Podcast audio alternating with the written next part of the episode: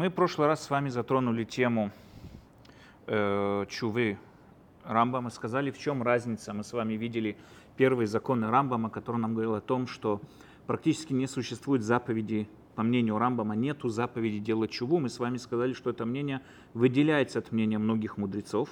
Например, мнение Рамбан Снум, которое и мнение Рабену Йона, они нашли стих в Торе, который говорит нам о том, что примерно так звучит, и вернетесь вы Господу Богу вашему, и так далее, и услышит Он ваши молитвы, и так далее, и так далее.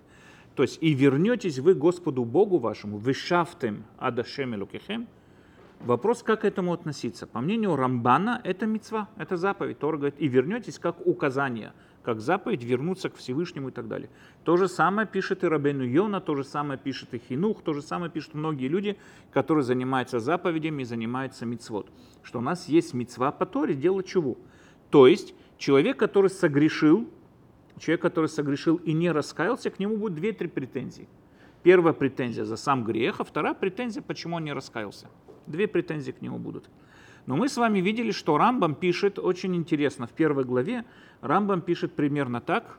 Э, каждый человек, который согрешил, э, человек, который согрешил, выполнил там при любой заповеди, будь то повелительная и запрещающая заповедь, когда раскается, обязан исповедоваться. То есть здесь все уточняют в том, что по мнению Рамбама есть заповедь исповедоваться, но нету заповеди раскаяться. И то заповедь исповедоваться пробуждается только тогда, когда человек захотел раскаяться. То есть, если человек не хочет раскаиваться, у него нет заповеди исповедоваться. У него заповедь исповедоваться пробуждается только тогда, когда он раскаивается. Также мы с вами видели, мы с вами сказали, видели в, в книге Мицвод. У Рамбама есть книга Мицвод, мы с вами не раз говорили об этом. У нас, у нас есть традиция, что в Торе 613 заповедей. Правильно? Всех знают 613 заповедей. Но если мы с вами возьмем Тору, посчитаем, сколько заповедей, мы пройдем там намного больше, чем 2000 заповедей. Там насчитано 2000 с чем-то заповедей.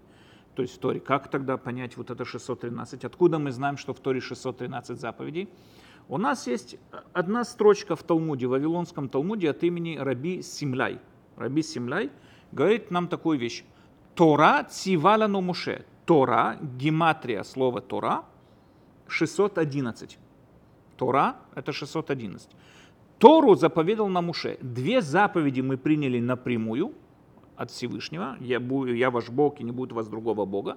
Получается 2 плюс 611, 613 заповедей. Это единственный источник, который у нас есть о том, что есть 613 заповедей. Почему люди ломали себе голову 613 заповедей, как их можно... Потому что в Торе больше двух тысяч заповедей, если посчитать. Какие заповеди входят в 613, какие нет, я не знаю. Но видно, у еврейского народа была какая-то определенно жесткая такая твердая традиция, что заповеди должно быть именно 613, не больше и не меньше. В дальнейшем мы с вами знаем, что это просчитывает, сколько у нас хрящей, сколько у нас костей, но это уже намного позже пошло. Но Э, во всяком случае, так как была твердая традиция, что 613 заповедей, вопрос, какие заповеди туда входят. У нас было много попыток из э, в еврейской литературе еще до Рамбама перечислить те заповеди и объяснить, почему они входят в список 613, какие нет. Надо было перебрать эти заповеди.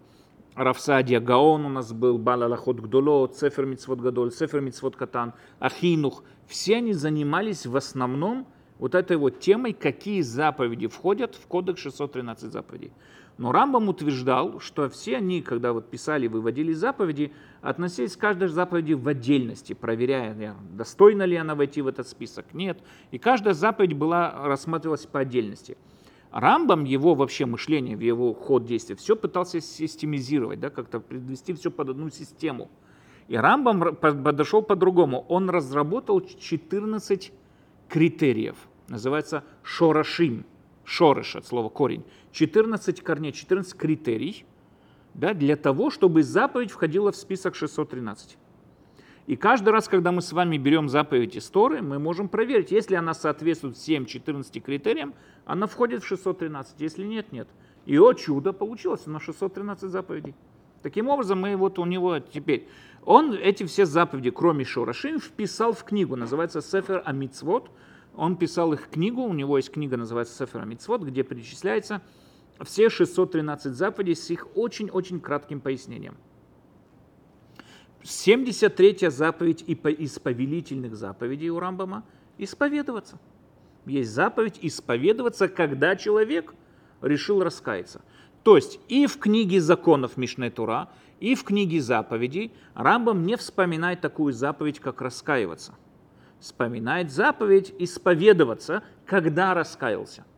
Да, у нас есть заповеди, которые пробуждаются только в определенный момент. Не, ко мне нету претензий, почему эти заповеди нарушил, не выполнил или не выполнил, если я не оказался в этом моменте. Например, у меня есть заповедь, что при шхитовании курицы я должен, там, э, э, курицы я должен покрыть ее кровь песком. Это не означает, что должен бегать по улице, искать курицы, их шхитовать, чтобы засыпать кровь песком. Это если я уже зашхитовал курицу. Если я это, тогда надо вот ее покрыть. Есть мнение такое среди мудрецов, есть такое у нас написано в книге э, в, в Торе «Венатан биада сефер критут». И дал чел, мужчина дал женщине рассекающую книгу, развод.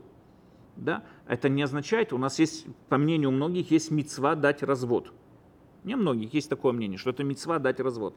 Это не означает, как я всегда говорю, приходит человек домой, говорит, дорогая, все, мы все мицвод выполнили, осталось вот последнее, вот тебе. Нет, конечно, это когда уже хотят развестись, тогда вот уже есть такая вот заповедь развод. Крабхайм Коневскому, почему он не развел свою жену, таких претензий не будет. Если бы он хотел уже разойтись, тогда пробуждается новая мецва. Разойтись с, с разводом, с этим вот рассекающим документом.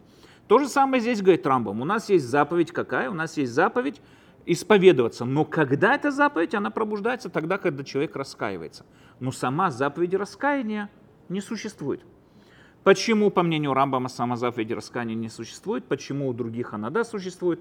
Во-первых, Рамбам утверждает, этот сам стих Торы, который нашел Рамбан и Рабену Йона, ведь в Торе написано, и вернетесь вы Господу Богу твоему и так далее.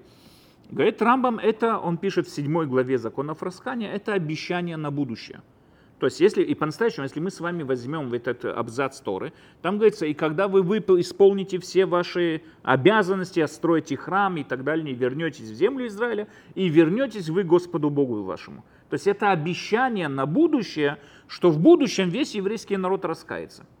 Это обещание на будущее, это не заповедь. Но другие мудрецы в этом да видели заповедь. Почему Рамбам не видел в этом заповедь? Для того, чтобы понять эту вещь, нам надо понять абсолютно два разных подхода между Рамбамом и другими людьми, как и к заповедям, так и особенности заповеди раскаяния. Мы с вами уже не раз говорили об этом, что по мнению Рамбама, э, по мнению Рамбама э, раскаяние, э, заповеди, в первую очередь, они не строят ничего за пределами человеческого мира. Мои мицвод никак не могут повлиять на природные там какие-то стихи или что бы то ни было и так далее. Они не чинят ничего, они не выходят за пределы шара, вот это вот э, мои действия не выходят за пределы шара событий, и тем более не могут повлиять на какие-то природные события и так далее. На что они, да, влияют. Бог не нуждается в моих мицвод, и ангелы, ничто не нуждается. Зачем нужны мне мицвод? В первую очередь, по мнению Рамбама, мицвод, в отличие от всех остальных мистиков, мицвод в первую очередь строит мое сознание – Весь процесс в мицвод познания Всевышнего, Ашгаха протит, по мнению Рамбама, и мы через несколько проким с вами в, Муш... в Мурена Вухим с этим встретимся, по мнению Рамбама, э, Ашгаха протит, как называется, да, вот индивидуальное надзирание и так далее, это не как Всевышний надзирает меня – а как я надзираю Всевышнего. Что такое Ашгаха протит? Как я мажгех Всевышнего, как я улавливаю власть Всевышнего в этом мире среди всех этих событий, которые происходят.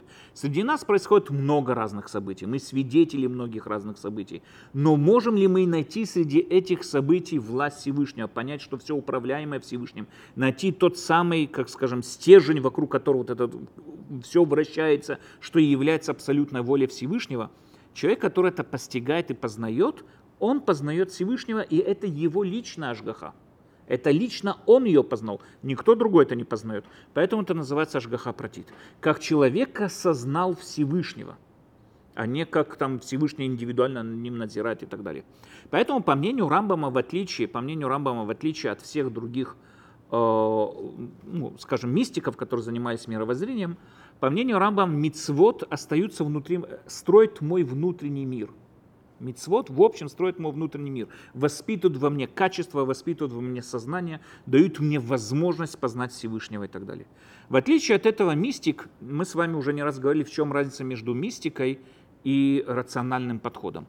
Рациональный подход в первую очередь, ну это вопрос, ну это можно сказать, да, рациональный подход, в первую очередь он ищет причину следственной связи. Нам очевидно, что если я что-то делаю, есть какая-то взаимосвязь и происходит то-то и то-то. Я что-то сделал, есть вот то-то и то-то привело. Если я вижу, что что-то где-то откуда-то упало, я понимаю, что есть прямая причина, которая к этому привело.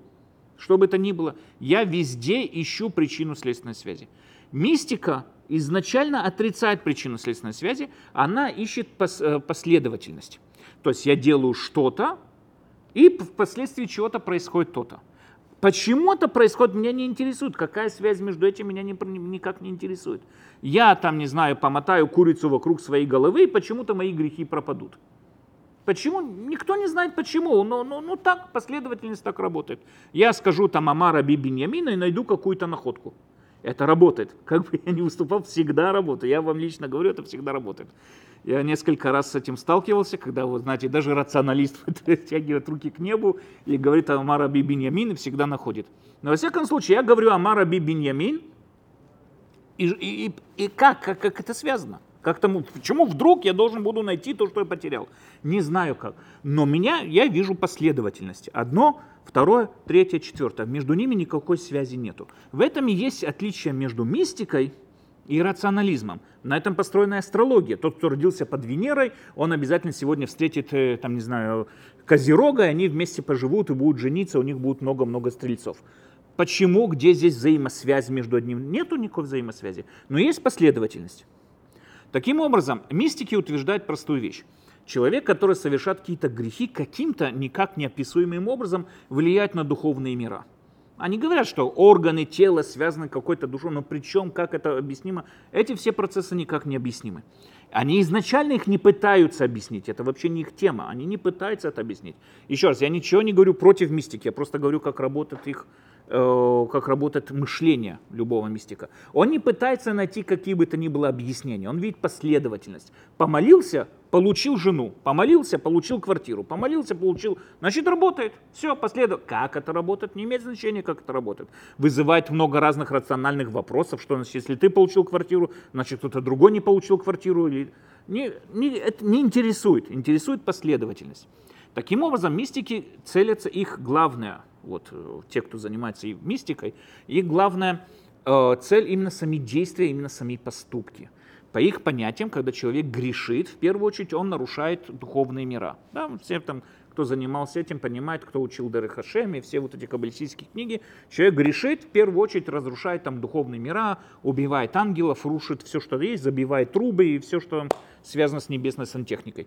Всяком теперь, э, когда, чтобы это исправить, что я должен в данной ситуации делать, чтобы это исправить, я должен мучиться. Я не знаю, как это работает, опять же, нет объяснения. Но сделать то, то, то и то, и каким-то образом, чудесным образом исправляется этот грех. Потому что сам грех, он чудесный, поэтому, чтобы его исправить, тоже надо что-то чудесное. Okay? Таким образом получается, что у других раввинов, как и Рамбан, как и Рамхаль, как, ну и все остальные связаны с этим, каждый, кто читал книгу Решит Хухма, не читайте ее ни в коем случае, не знаю, писал ли нормальный человек или нет, его сегодня бы поставили диагноз, но книга называется Решит Хухма, там описывается страшнейшие мучения, которые должен пройти человек, там сколько углей он должен кушать, где он должен кувыркаться и в каких прорубях он должен тонуть, для того, чтобы исправить тот или иной грех. Причем какая связь между одним и другим? Причем здесь одно и другое. Нету никакой связи, но так вот, вот надо вот э, такие вот пройти. Почему? Потому что в их, процессе, их изначально подходе нет никакой связи между моим действием и последствиями, кроме как э, вот эта вот поряд, э, послед, последовательность. Таким образом, естественно, что в их понятии раскаяния, как и говорится, они тоже говорят, что Всевышний пронижает нашу душу светом небесным, э, проникает в наш свет небесный, нас очищает, а для этого надо стать сосудом. Ну и все вот эти вот полу, там, не знаю, буддийские, полу эти всякие вот эти нью всякие разговоры, стань сосудом для тонкой материи, которая пронизит твою душу, и все вот эти вот разговоры, которые ни к чему не приводят. Но во всяком случае, Рамбам, Рамбам, естественно, видит все совсем по-другому. По мнению Рамбама, есть прямая связь между нашими грехами – между нашим непослушанием и последствиями. Какие последствия есть у нашего греха? Мы в прошлый раз немножко затронули эту тему. В том, что человек э, всегда действует в рамках, человек всегда действует в рамках двух параллельных линий. Его знания и его желания. Это всегда вот человек действует в рамках между вот этими вот двумя вот этими вот линиями, его знания и его желания. Когда они не синхронизованы между собой, не работают совместно, человек всегда находится в конфликте. Классический пример, человек хочет курить, э, извините, он знает, что курить нельзя, но хочет курить. Теперь его мучает совесть, потому что он уже кашляет, он уже потихоньку, он уже не может подняться на второй этаж. Его там уже не знает, там рядом с ним уже противно находиться из-за его кашля и всякое такое. Что же ты куришь? Он понимает, что это плохо, он понимает, что люди от него, там, не знаю, отходят шар, он понимает, что скоро придет его конец, так зачем ты куришь? Нельзя прийти, прийти и сказать, что нет, никто не знает, что курение вредит здоровью. На пачках сигарет там такие фотографии бывают, особенно европейские, кто видел. У нас там Бахурим в Ешиве привозят сигареты из Европы. Я после этого спать ночью не мог. Там показывают фотографии легких, рот без зубы, там десна кривые. Как после этого курить можно? То есть это, это ужастик прям. И люди курят. И этот человек вот держит же эту пачку сигарет и смотрит на вот этот беззубый рот и курит. Как такое может быть? Потому что это абсолютно разные вещи. Его знания и его желания никак между собой не совместимы. И что это приводит? Это приводит к постоянным конфликтам, в которых живет человек. Постоянные конфликты. Почему? Потому что его желания не соответствуют его знаниям. Как сделать так, чтобы этих конфликтов не было? Или чтобы не было его знаний, то есть или быть неграмотным человеком, ну тогда все прекрасно, как говорится, энсехель эндагод, знаете такое пословица на иврите. Нету мозгов, нету, нету разума, нету их переживаний. Ну, все прекрасно, ему все хорошо и так далее. Или подвести, так мы не можем пропагандировать незнание, по-настоящему у нас есть такие, например, Равнахан из Бреслов кричал, что все несчастья происходят от слишком большого знания, не надо знать ничего. Зачем знать? Чувствуйте только сердцем. Я думаю, это одна из причин, потому что когда мы знаем и действуем не соответственно этому, у нас э, переживания. Поэтому второй, второй уровень, который у нас есть, это подстроить свои желания, чтобы они соответствовали нашим знаниям. Как можно, мы говорим о желаниях, которые порывы такие, да, не желания там, я хочу там э, получить такую или такую степень, или выучить то-то и то-то. А вот сейчас хочу пончик, хочу сигарету, хочу включить свет в субботу.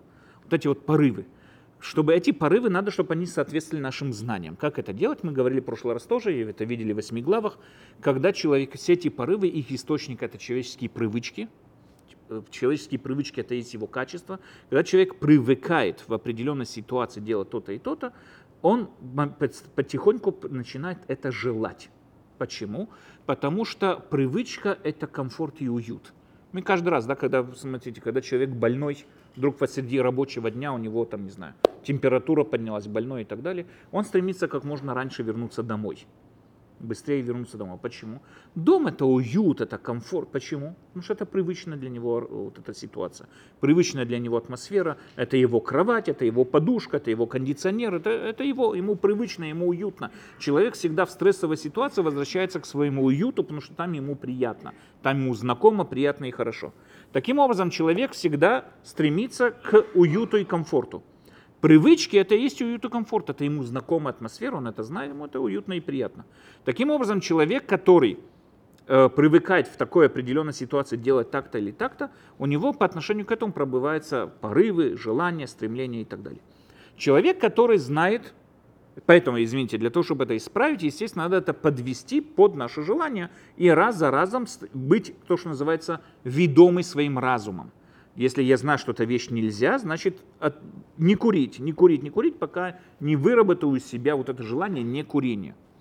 Теперь, э, когда человек верующий, мы говорим с вами верующим человеком, он понимает, что власть Всевышнего превыше всего, включая его самого личного. Да? То есть его власть Всевышнего – это самая высшая ценность, к которой он должен стремиться, к которой он должен жить и так далее. Понимая это, у него вдруг пробуждается его личное желание, не соответствующее воле Всевышнего. А, включите кондиционер в субботу, я не знаю, что бы это ни было. Закурить сигарету в субботу или там включить телевизор в субботу и так далее, и так далее. И у него начинается вот эта вот личная борьба, вот конфликт вот этот. Этот конфликт получается почему? Потому что он уже привык в определенное это делать то, что хочет он. Я вам приведу пример. Я, у меня есть всякие конфликты, бывают в субботу, там, не знаю, там, посмотреть Шаун Шаббат, правильно там подглядеть или нет. Но у меня не было ни разу конфликтов закурить в субботу. Почему? Потому что я ни разу не курил. То есть это вообще как бы... Закурить в субботу у меня такого конфликта нет. Потому что курение мне очевидно и понятно, что... Но если я был бы курящим человеком, я думаю, что у меня был бы такой конфликт. Был бы такой этот, смотря на каком уровне. Но, во всяком случае, человек, человек, который привыкает всегда ставить себя впереди, тем самым образом он знает, что власть Всевышняя, с одной стороны, она выше, но с другой стороны, он привык реагировать на это по-другому и ставить всегда, всегда себя впереди. И получается у него рассинхронизация в данной ситуации и постоянно вот эти вот последствия и так далее. То есть разрушается его сознание, разрушается система принятия решений. Когда человек грешит первый раз, нам говорят мудрецы, схар мицва, мицва схара вера вера, да, за наказание за мицву, награда за мицву, мицва за наказание за грех грех. Сам грех это и есть наказание. Почему? Как такое понять, что сам грех это и есть наказание? Когда человек грешит, он ставит себя впереди, и каждый раз привыкая к этому, он ставит себя впереди власти Всевышнего, понимая, с другой стороны, зная, что власть Всевышнего всегда раньше, и у него происходит вот эта синхронизация, постоянные конфликты. Как можно от этого избавиться? Мы с вами говорили, можно от этого избавиться тем, что человек сожалеет о сделанном, раскаивается. Так как все, все последствия его греха происходят на уровне сознания, также и, также и исправление происходит на уровне сознания – как? Когда он сожалеет в своем сознании, он глубоко об этом сожалеет, как пишет Рамбам, когда он находится в той же самой ситуации, он больше так не грешит, тем самым образом его сознание возвращается на начальное состояние до того греха. Он искореняет из-под вот это вот, э, изначально искореняет э, весь свой вот это вот последствия своего греха. Сожаление, сожаление, раскаяние – это и есть тот самый этап, который исправляет грехи. Таким образом, по мнению Рамбама, грехи происходят впоследствии грехов в основном, опять же, я не говорю про грех как там убийство, насилие, насилие там, воровство и так далее. Я говорю о внутреннем грехе, который никому никак не помешал. Включил свет в субботу. Кому-то помешает, никому это не мешает. Но расстроило его, уже рассинхронизовало его сознание. У него же появляются в дальнейшем конфликты. Чтобы это исправить, требуется глубокое сожаление, которое должно это вот все будет вернуть обратно и поставить это обратно и так далее. Потому что именно сожаление и возвращает человека обратно путь. Теперь, надо понять такую вещь. Сожаление само по себе не может быть по указке кого-то. Да, то есть, если представьте себе, кто-то вас там, допустим, не знаю, оскорбил на работе, что там, не знаю, сделал, и потом приходит, говорит, слышь, мне он тот сказал, что должен тебя просить прощения. Что это за прощение такое? Значит, кто-то тебе сказал, что ты должен у меня просить прощения. Ты сам не врубаешься, что должен просить у меня прощения. Очевидно, что это не, не, это не, не прощение. Кто-то пришел там, не знаю, с работы раздраженный, жене там что там ляпнул, она сейчас в спальне сидит, плачет, он стучит дверь, говорит, слышь, мне Равин сказал, что надо у тебя прощения просить. Что это за прощение такое? Это понятно, что это не прощение. Если оно не выходит из глубокого сознания человека о том, что он совершил ужасный поступок, Естественно, что здесь нет никакого сожаления. Это не сожаление. Если человек сейчас будет у нас мецва по Торе и, и э, сожалеть, раскаиваться, ну тогда человек будет это делать, потому что это мецва по Торе. Не потому что он понимает, что он натворил сейчас. Ну, так что это за раскаяние такое? Если у мистиков раскаяние это всего лишь наружный процесс. Ты включил свет в субботу, хлепни себя ремешком три раза по спине. Почему так? Такой процесс надо пройти. Ну, тогда это понятно, если тогда можно заповедовать что-то. Но по мнению Рамбама, чува это не просто там сделать то-то и то-то. Это глубокое сожаление о сделанном, который проходит человек. Внутренний процесс внутри себя, который человек осознает свой поступок, который он совершил, понимает преступность этого поступка и глубоко сожалеет о нем. Ну тогда в данной ситуации как можно такое заповедовать? Если человек сам до этого не дошел, так не может изначально быть никакого сожаления. Поэтому, по мнению Рамбама, естественно, что сожаление не может быть заповедью Торы. Раскаяние не может быть заповедью Торы. Это сугубо личный процесс, который проходит сам человек самим собой. Есть возможность Тора дает нам возможность раскаяться. Эта возможность существует, но это не может быть заповедью. В отличие от этого исповедь, это уже когда человек решил раскаяться, пробуждается новая заповедь исповедоваться вслух, потому что исповедь это конкретное действие, это уже действие, а не внутренний процесс. Человек, который что-то подумал, принять это словами и так далее, и так далее. Теперь, к чему это все сказал? Это мы с вами учили на прошлый раз. Я хочу сейчас с вами, я вам выслал в группу, на PDF, да, есть такая вот э, глава 3. Я хочу с вами, у меня есть дома Рамбам на русском языке, он мне очень экономит время и так далее. Смотрите, глава 3. Мы хотим сейчас с вами немножко про нему, по нему пробежаться, потому что здесь тоже Рамбам затрагивает э, именно вот наше, то, что от нас требуется в Йом-Кипур и в Рошашана. Э, в группе, в группе WhatsApp, я там, где после того, как вы поставили лайк, я вам выслал в группу вот PDF. У каждого человека есть заслуги и грехи, говорит Рамбам. И здесь надо заметить, в первую очередь, у каждого человека, Рамбам имеет в виду человека, то есть, я подчеркиваю, не еврея, не у каждого еврея есть заслуги и грехи, у каждого человека. У каждого человека у него есть заслуги и грехи. То есть первое, здесь сразу же Рамбам касается темы универсальности. То есть не касается, это вопрос не касается губа евреев, вопрос касается любых людей. Поэтому здесь написано не заповеди. Вот смотрите, если мы с вами перейдем на 3.5, видите там внизу, э, там где 3 в скобке. И там Рамбам разделяет, если человек, если человек пожалел о том, что выполнил заповеди и раскался в хорошем поступке. То есть Рамбам разделяет между заповедью по Торе и заслуга или хороший поступок и грех. Заслуга и хороший поступок – это одно, заповедь по Торе – это совсем другая вещь. Заповедь, надо понять такую вещь. Мы как-то с вами затрагивали тему. Может ли атеист выполнить заповедь Торы? Нет, атеист не может выполнить заповедь Торы. Или он не атеист, или это он не может выполнить. Почему? Может ли атеист сделать хороший поступок? Конечно, может. Мы видим, я не говорю, что все атеисты, они бандиты. Они могут сделать хороший поступок, конечно. Многие из них очень моральные люди. Это не проблема. Но может ли он выполнить заповедь? Конечно, нет. Почему? Он атеист, кто ему заповедует? Что такое заповедь? Я делаю что-то, потому что мне заповедано. А если я не верю, что мне кто-то что-то заповедовал, ну так это не заповедь. Атеист, который одел тфилин, нет, это все равно как намотать фили на кактус. То есть никакого последствия нет, это ничего. Новым счетом ничего. Что он здесь выполнил? Зачем ты тфили надел? Что ты здесь сделал? Я одел, чтобы кого-то не обидеть. Ну, беседа, так что здесь заповедь? Где здесь заповедь? Сделал хороший поступок, максимум, если сделал, чтобы кого-то не обидеть.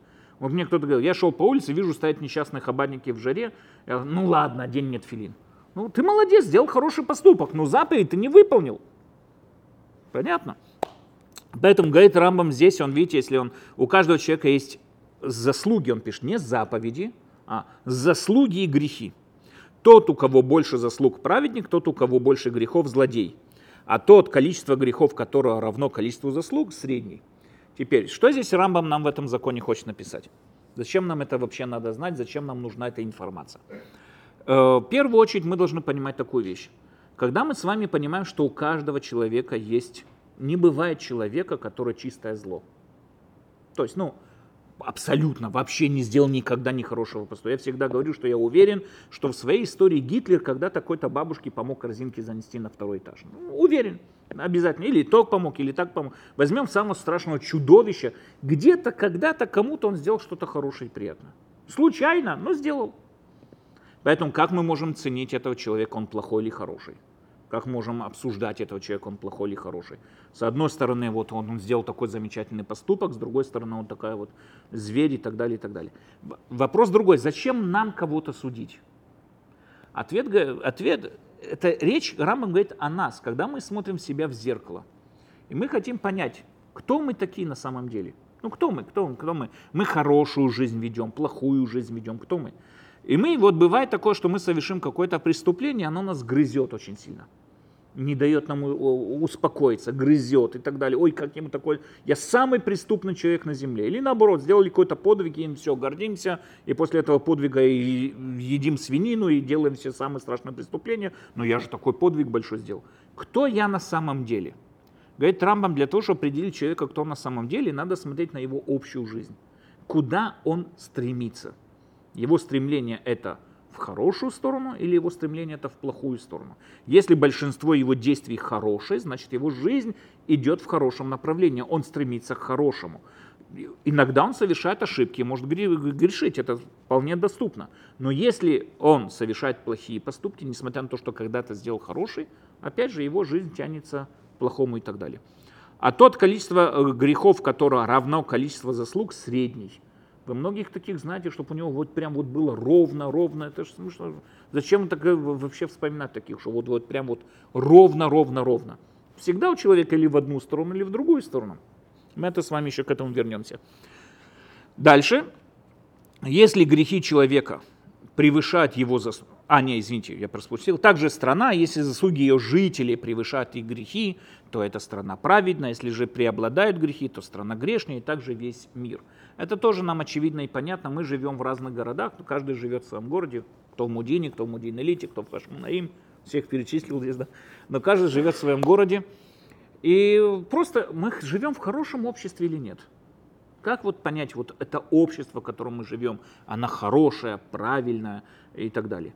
Да, бывает, бывает огромные недостатки есть и в мудийной элите, и в мудине, и в хашмунаим. Есть также наоборот, и хорошие, как сказать, э, хорошие вещи, которые происходят и в мудине, и в мудийной элите, и в хашмунаим. Как нам понять? Если мы видим, что общество в своем направлении по-настоящему движется к добрым поступкам, делается добро, делается это из заботы среди общества и так далее, это хорошее общество. Если мы видим, что общество потребительское, и только их интересует только свой вот этот, свои 4 метра, не больше, не дальше, не больше и так далее, тогда это плохое общество. Несмотря на то, что в этом плохом обществе иногда происходят хорошие поступки, но общество само по себе плохое. И то же самое весь мир. Знаете, мне отец рассказывал как-то, что э, им этот, э, на уроке истории, если не ошибаюсь, да, по-моему, это был кто-то вам говорит, я вам зачитаю, это было в университете, я вам зачитаю цитату. Я точно не помню цитату, но примерно звучало так. Наше поколение, поколение наших юношей, гнилое, аморальное, ужасное, надо его моментально перевоспитывать. Любой наружный враг, э, уничтожить его, не разбежаться. Никаких ценностей нету в нашем поколении. Кто это сказал? Синке, Сенке, или когда он там жил, там сто какой-то год нашей эры. Да, то есть это уже тогда, не помню, кто-то, когда он жил там. Кто? Платон, ну да, он кого-то римского привел. Ну, может быть, и Платон тоже самое, да.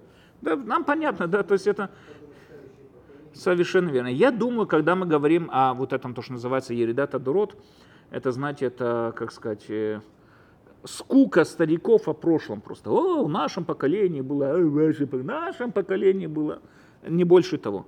Потому что если мы с вами посмотрим по-настоящему наше поколение, в котором мы живем, есть недостатки огромные, потребительское общество, э, то, что интересует только материальность и так далее. Но с другой стороны, те э, э, моральные принципы, которые сегодня очевидны нашему обществу, что рабство это плохо, что угнетение это плохо, захватческие войны это плохо, это не было 100 лет назад, 200 лет назад. Те, кто написали самый либеральный в то время документ, который мог быть это Декларация о, своб... о независимости Соединенных Штатов Америки. Все, кто это либеральный документ, который вот подражание всем документам, всем либеральным обществам, почти у всех, кто его подписали, были рабы. Абсолютно.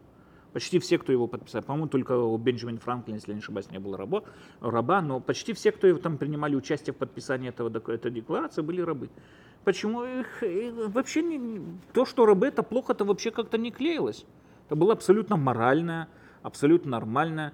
Я вот читал недавно биографию Рабдона Ицхака Барбанель, ему кто-то подарил, написано, черную рабыню и он ее перепродарил кому-то другому. Там такое. Да, то есть это нормально было, что, что там такого. Он даже не думал на секунду ее отпустить, может быть, как бы, нет?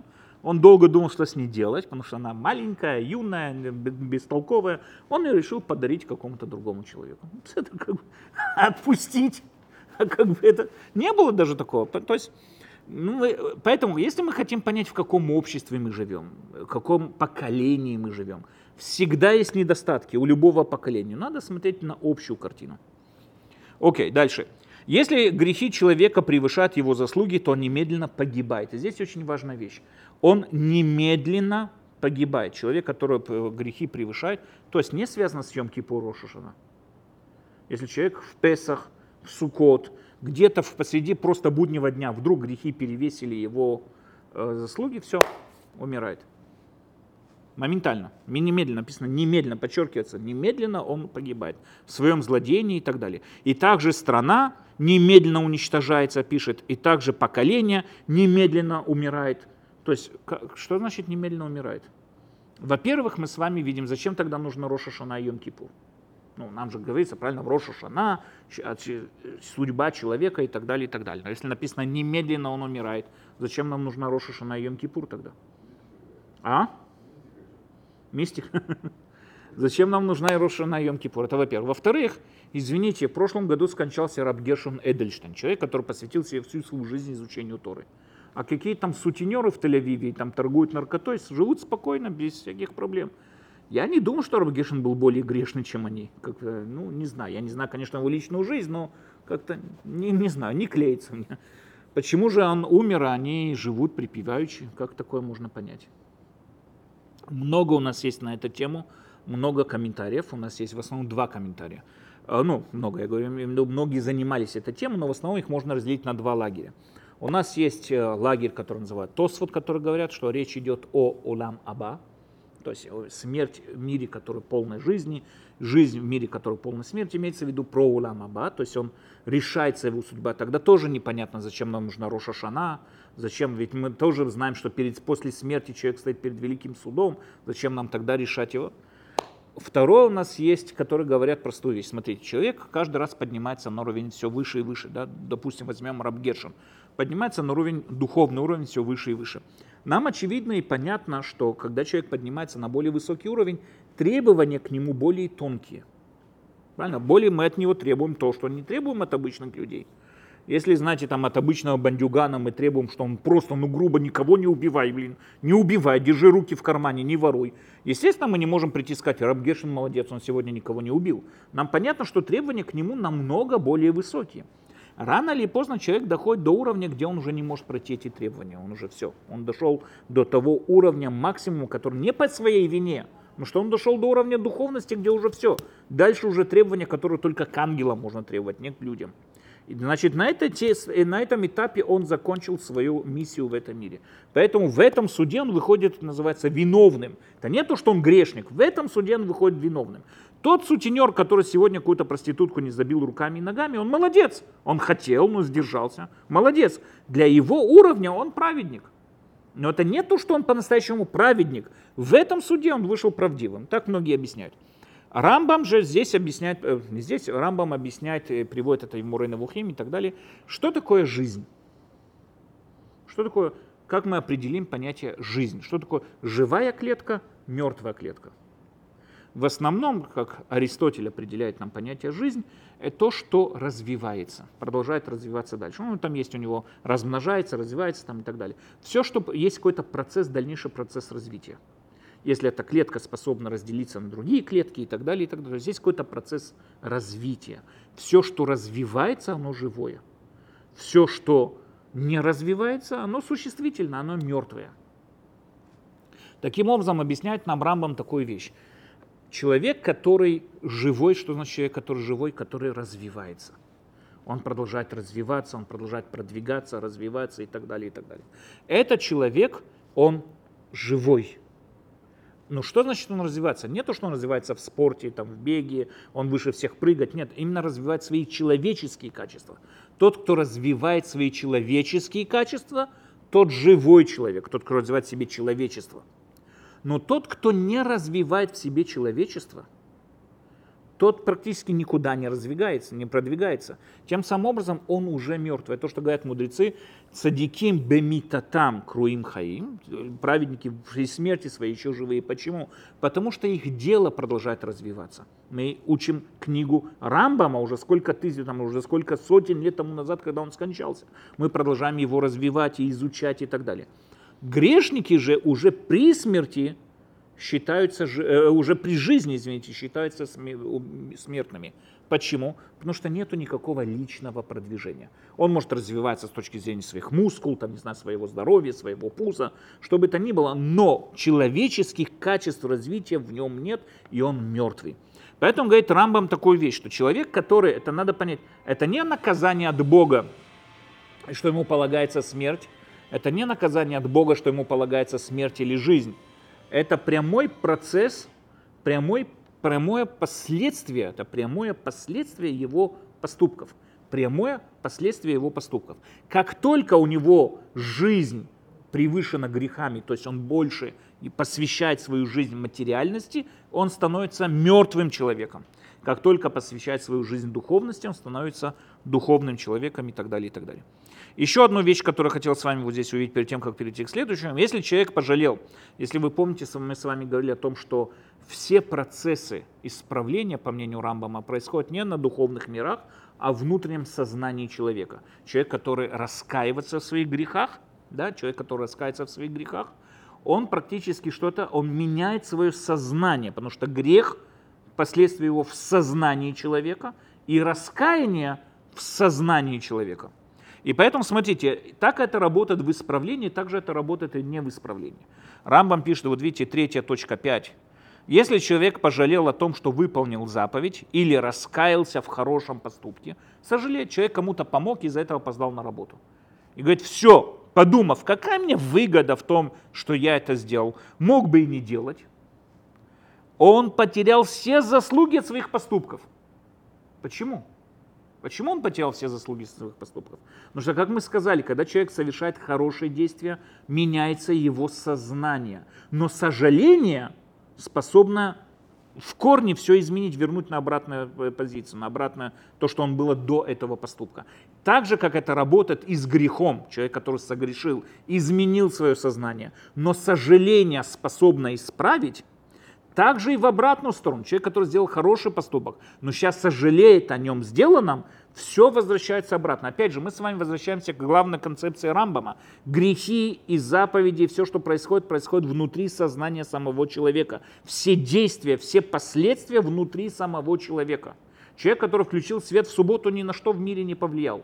Кроме там на Таханат Кох там в Хедере на электростанцию. Но ни на что в мире он практически не повлиял, то, что он включил свет в субботу но он повлиял на себя, он исказил свое сознание, он испортил свое сознание, и сейчас только глубокое сожаление об этом способно это все исправить. Поэтому смотрите, одну секунду. Да.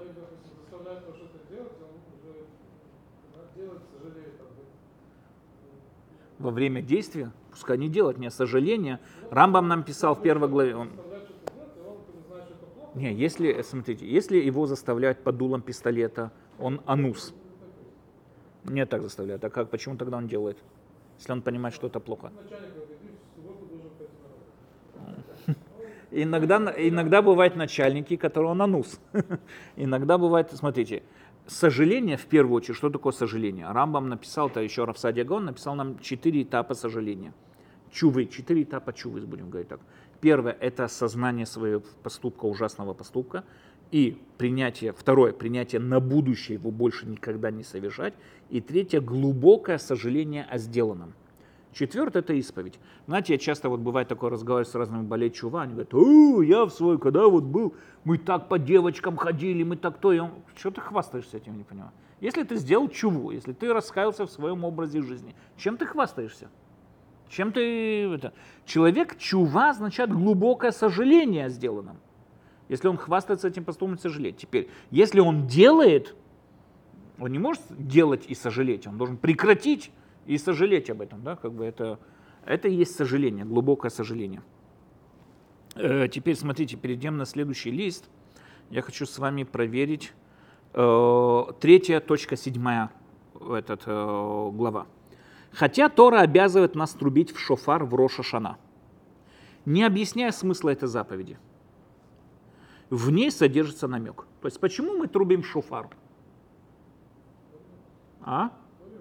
Тору. Это, это четкий ответ все приводят там разные, это не знаю, рассказ, что Равшах прошел, спросил Рабхецкий Левинч, нам мне кто-то рассказал с таким восторгом, что прошел, что, о чем ему надо намереваться во время, вот какие намерения должны быть во время трубления в шофар. Он сказал, выполнить заповедь по Торе. Он рассказывает с таким восторгом. Рамбам как бы восторг Это понятно. Первое, то мы трубим шофар гзирата катул. Это мецва по Торе, это мы должны намереваться и думать об этом. Мы трубим шофар, потому что так сказано, написано в Торе. Это мецва по Торе. Дальше. Но говорит Рамбам, в ней содержится определенный намек. Какой? Проснитесь, проснитесь, спящие, очнитесь, дремлющие. Ищите среди своих поступков грехи, раскаивайтесь в них и помните Создателя своего. Вы, забывшие истину в суете жизни, блуждающие весь год сует, в суетном и пустом, в том, что не поможет и не спасет. Загляните в ваши души, исправьте пути свои и поступки свои. Пусть каждый из вас оставит дурной образ поведения и нехорошие мысли. То есть Рамбам нам пишет, что такое шофар. Шофар в Рошашана, который мы трубим, предназначен нас пробудить. Шофар в первую очередь предназначен нас пробудить, и для того, чтобы, как сказать, как будильник. Почему? Очень часто это в основном главная проблема, в основном главная причина, почему человек грешит, суета. Суета, жизненная суета, как, например, там вот эта рутина жизненная, в которой у человека могут быть много разных планов на будущее, но в жизненной рутине, суете он забывает о них всех. Он забывает о них всех, он отходит в сторону, думал одно, через год находит себя совсем в другом направлении. Почему? то все, директор, как вы сказали, на работе что-то заставил сделать, потом то, потом это, и, и, и все, и он уже совсем в другом направлении. По-настоящему, смотрите, здесь я хочу вот следующий закон, чтобы вот продолжить. Поэтому каждый человек должен видеть себя весь год наполовину праведником, наполовину грешником, и также весь мир наполовину праведником, наполовину грешником. Если совершил один поступок, навлек приговор на себя и на весь мир – став причиной его уничтожения. То есть каждый человек должен понимать ответственность, что один лишний неправильный поступок, я уничтожаю весь мир. Как человек после этого будет с нормальной психикой, я не знаю, конечно, но он постоянно должен видеть себя, как весь мир, лежащий на его плечах. Если это так, опять же, зачем нам нужен Роша Шана? Он пишет, каждый человек должен видеть себя весь год, в течение всего года, как половину праведник, половину грешник. То есть это постоянно, зачем нам нужен Роша Шана? Ответ, я думаю, заключается именно в том, что ну, это не так. То есть далеко не каждый человек себя так видит. Почему? Потому что как бы то, что Рамбам выше пишет, жизнь на суета, рутины и так далее, отвлекают человека от этой мысли. Человек забывается. Раз в году он должен об этом вспомнить. Когда это происходит? Когда трубит шофар, пробуждает его к этому. Шофар это как будильник, который должен намекнуть человеку, стоп, простановись, проверь свои поступки, проверь свои, э, свои поступки, проверь свои действия, кто ты на самом деле. Остановись раз в году, проанализируй, и если твои поступки не соответствуют твоим знаниям, раскайся. Но я хочу здесь подвести, то есть дальше, смотрите, Морен Навухим, зачитаю это короткий этот, э, можете проверить, если вы мне не верите, Хеле Гимель, глава Мем Гимель, Хелек Гимель. Муранавухим, глава Мем Гимель, там и Амицвод, э, глава Мем Гимель. Там пару строчек, поэтому да. Он говорит про Роша. Вехен э, Роша да. Вехен Роша Шана Йом Ихад. По-настоящему по Торе Роша празднуется только один день. Роша Шана Йом Ихад. Киуйом Чува. Это день нашей чувы, Роша Шана. Веарад бне Адам и тардематам адатит. Пробуждение человека от их ну, скажем, религиозного сна. То есть он, может быть, и не спит, действует, но с точки зрения своей духовной жизни он спит весь год. Лахен туким бобе шофар, поэтому в Рошашна трубим шофар. К моши биарну, э, к моши биарну баб Тора, не знаю, в у киньян ахана вептиха, а, бемишне Тора, в у киньян кейн ахана вептиха ли йом отцом. Роша Шана дается 10 дней до Йом-Кипур. Почему? Потому что именно Йом-Кипур самый важный в еврейском календаре. Роша Шана – это день пробуждения, чтобы мы уже пробудились 10 дней до Йом-Кипур и начали готовить себя к Йом-Кипур. Вукей нахана вептихали йом отцом к моше атаруэ беминаге асерта ямим шемироша шана вадьема кипурим фурсамим бемасорота ума. Как мы видим, что все асерт ямей э, чува, то, что называется, люди читают слихот, люди готовятся, люди исправляются. Роша Шана – это пробуждение перед Йом-Кипур. Самый главный день в еврейском календаре – это Йом-Кипур. Почему? Йом-Кипур – это день, который дает нам возможность, дает нам возможность исправиться – э, дает нам возможность проанализировать свои поступки, исправиться там, где мы находим в ним проблему, сосредоточиться на самом себе. Рамбам, смотрите, выше пишет да, про Йом-Кипур. Гамли нян цом кипур есть там барур. Почему постимся Йом Кипур тоже есть. Где ля окнот это район чува. Во айом шадон невим ярадбо и так далее, и так далее. Э, велахен. Велахен шофтимбо микола на гуфанит. Поэтому мы отрицаемся от всех телесных удовольствий в этот день. Миколиш тадлют бетолит гуфанит. Всех стараний к телесному, там, к телесным Э, удовольствием и так далее. Клюмар асият мелахот, магбилот, э, э, а, вы магбилим смену левидуим, то есть ограничиваем себя на исповедь, клюмар ле одот баверот вилашув мегин и так далее. Йом Кипур – это день, который предназначен для нашего сосредотачивания на самом себе. Это день, когда мы запрещаем себе все возможные телесные удовольствия. Это день, когда мы запрещаем себе все возможные виды работы – это день, предназначенный для одного, для смотрения самого себя, кто я на самом деле. День нашего раскрытия – когда мы раскрываем свою душу, скажем так, ложим себя на стол операционный, такой раскрываем все и тщательно проверяем молитвами, вот этими исповедями, которые мы читаем, тщательно себя проверяем, где мы, что мы в течение всего года, как мы отошли от наших целей. Таким образом, подведем вот итог, то, что мы сегодня с вами видели. По мнению Рамбама, чува – это процесс, который проходит внутри самого человека – внутри его сознания. Человек, который грешит, в первую очередь, он тупит свои мозги. У него происходят конфликты пожизненные и так далее. Он привыкает жить в рамках своего эгоизма, не соответствует э, его знаниям. Это вызывает постоянные конфликты и так далее. Чтобы это исправить, надо сожалеть. Мы с вами видели, что сожаление исправляет как и плохие поступки, так и хорошие тоже. То есть сожаление способно из-под корня вырвать все последствия своего действия, которое делает человек. Для этого по-настоящему этот человек должен был делать каждый день всю свою жизнь. Но человек не способен на это. Понятно, мы живем, мы в обществе, мы живем с другими людьми, рутина, суета и так далее. Для этого нам даются 10 дней в году, начиная с Роша Шана, когда трубится в шуфар, и мы должны все пробудиться к своему приготовлению к Йом-Кипур. Йом-Кипур это и есть главный день, как пишет Рамбам, во всем еврейском календаре. Весь еврейский календарь вращается вокруг Йом-Кипур. Это и есть самый главный день в нашем году. Йом-Кипур, где мы должны просто честно выложить, знаете, как сказать, на стол, положить вот себя на операционный стол и посмотреть конкретно качество, каждый свой поступок, поэтому у нас дается вот огромное количество исповедей и так далее, и так далее. Для чего?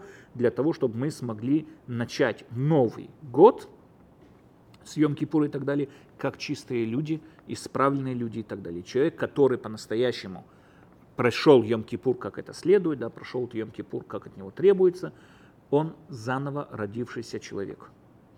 Поэтому, по мнению Рамбама, мы с вами видели в первой главе также, что все вот эти вот ритуалы, в отличие, например, от Рамбана и других мистиков, которые жертвоприношения искупляют наши грехи, биение палками искупляют грехи, смерть, по мнению Рамбама, мы видели в первой главе, все это не искупляет грехи. Никоим образом. Ни смерти, ни палки, ни все, что нам прописывается Торой. Это действует, как пишет Рамбам, как, как давление на человеческую психику, чтобы он раскаялся. Но только раскаяние и сожаление искуп, э, может исправить грехи. Йом-Кипур – это день, дальше Рамбам пишет, когда все постятся, это тоже определенное давление на человеческое сознание, когда все находятся в атмосфере Йом-Кипур, это давление на человеческое сознание, позволяющее ему легче – легче пройти вот этот вот этап раскаяния, посмотреть в самого себя и так далее. Это день, когда мы должны смотреться все внутрь самого себя и понять, где мы находимся на самом деле. Честно смотреть, просто честно посмотреть на самого себя. Где мы, что мы в соответствии с теми планами, которые у нас были в прошлом году, почему мы их нарушили, почему мы не смогли их выполнить и так далее.